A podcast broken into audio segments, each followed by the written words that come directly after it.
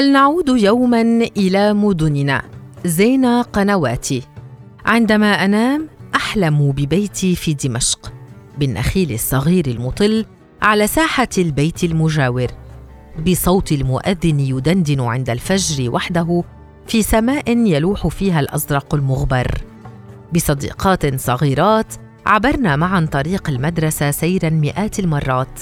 ببيت جدتي بعائلتي الكبيرة التي تلاشت فجأة فأصبحت أصغر من أن تملأ أصابع يد واحدة.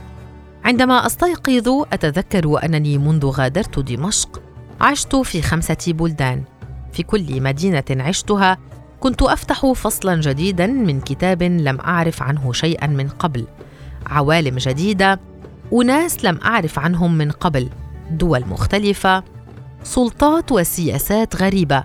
أوراق ثبوتية وإقامات وملفات طبية وقصص أطفال ومقالات وذكريات جديدة. قابلت في رحلاتي العديدة اشخاصا من معظم الدول العربية. كانوا جميعا بشكل أو بآخر يبحثون عن بيوتهم. في دول الخليج العربي يعيش العرب حياة مرفهة في معظم الأحوال. يصنعون بيوتا من ورق تنفخ عليها قرارات الكفالة والإقامة وشروط أصحاب العمل فتطير بنفخة واحدة فقط. ليست تلك مبالغة. كل العرب القاطنين في دول الخليج العربي يعرفون ذلك تماما. هذه ليست حياة حقيقية. هذه ليست حياة دائمة. على الجميع أن يبحثوا عن بيت ثابت وعن جواز سفر. عندما يصبح جواز السفر أول بطاقة للحرمان من العودة إلى الوطن وللحصول على أبسط الحقوق في دول أخرى. يصبح الحصول على بيت آمن امرا عبثيا. أنت لا تملك شيئا على أي حال فلماذا تحاول أن تملك شعورا مؤقتا بالأمان؟ عندما وصلت إلى أوروبا اكتشفت أن العرب هنا أيضا يبحثون عن بيوت آمنة. ويحومون في حالة من التخبط بين ما يريدون أن يعيشوه وأين يريدون أن يعيشوا. عندما أنام ليلا أحلم بنهار عادي في دمشق. أنزل إلى السوق وأمشي بين البسطات وبائعي الخضار. أعبر الأرصفة التي أحفظها وأمر لزيارة جدتي سيرا على طرف النهر وبين الياسمينات والكلبات العسكرية. قرب الركن الفرنسي واليوان وهي محلات لبيع الحلوى والمعجنات اللذيذة والكرواسون المحشي بالجبن البلدي وحبة البركة وبالزعتر أيضا. تستقبلني جدتي بحفاوة وتؤكد على أن هذا كل ما تريده منا نحن الحفيدات أن نزورها دون موعد في أي وقت أن نكسر رتابة يومها بدقة خفيفة على الباب بزيارة قصيرة وأحاديث عميقة. لم تكن تفوت فرصة واحدة لتقول لي ما تعلمت هي من الحياة. وعندما أستيقظ أشعر بثقل الغربة. صباح آخر ويوم آخر وأنا لازلت غريبة. لكنني لم انس في رحلاتي الطويلة أن أعيش الحياة كما يمكن أن تعاش بأقصى ما لديها. لم أنسى أن أقوم بمغامراتي السرية والعلنية. ورغم ذلك بقيت الغريبة. أحاول أن أفسر لأولادي أننا لسنا وحدنا من نعيش هذه الغربة. كل القادمين من البلدان العربية هم غرباء مثلنا. تستفحل الهوه بين بلداننا وبلدان العالم الأول فهم لا يعرفون معنى أن تكون غريبا ليوم واحد ولا يعرفون معنى فقدان البيت وفقدان كل ما كان مالوفا ومعنى أن يتم حرماننا من مشاركة ذاكرتنا الخاصة مع أولادنا.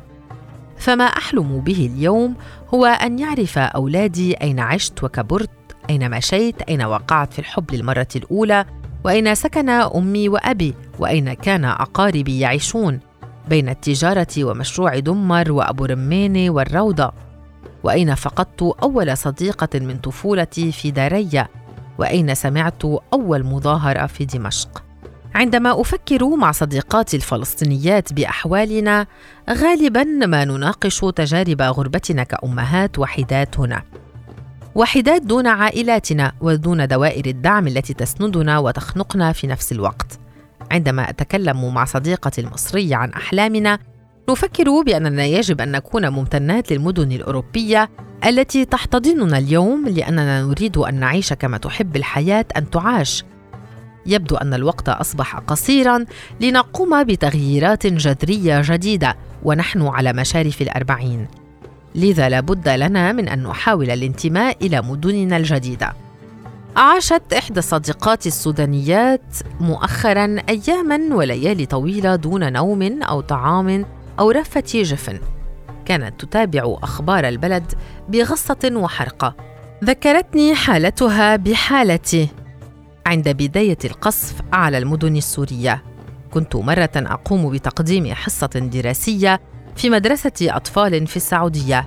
نظرت إلى هاتفي للحظة فوجدت رسالة من أختي شارع بيت اهلنا عم ينقصف ما بعرف شي عنهم ما عم بقدر اوصلهم أتذكر أن كل شيء توقف للحظة في رأسي. تابعت إعطاء الحصة بانفصال تام عن الواقع. لم يكن من حولي يعرفون أو يفهمون ما هي حقيقة الوضع في سوريا. ففضلت أن أصمت. تجاهلت الخوف الذي أخذ يعبث بدقات قلبي. اصفر وجهي وتسربت دموعي على خدي وحدهما وتابعت الحصة. لا أريد أن أقول لصديقتي السودانية اليوم ربما أنت أيضا ستصبحين مثلي. ربما لن تعودي إلى مدينتك فأنا لست متأكدة من أي شيء.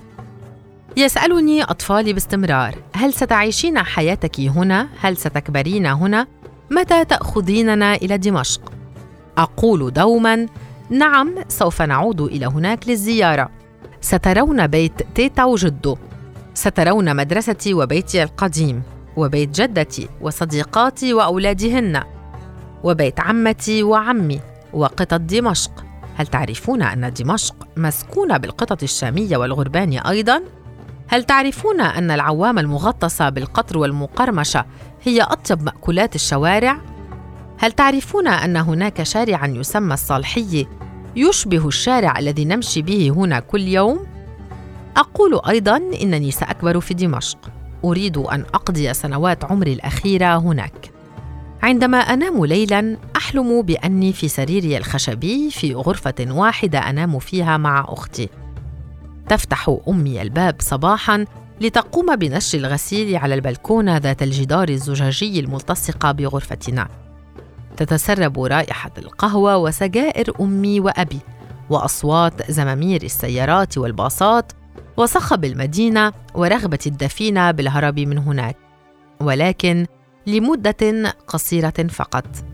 وعندما أستيقظ أكتب على دفتر مذكراتي بخط صغير هل سنعود يوما إلى مدننا؟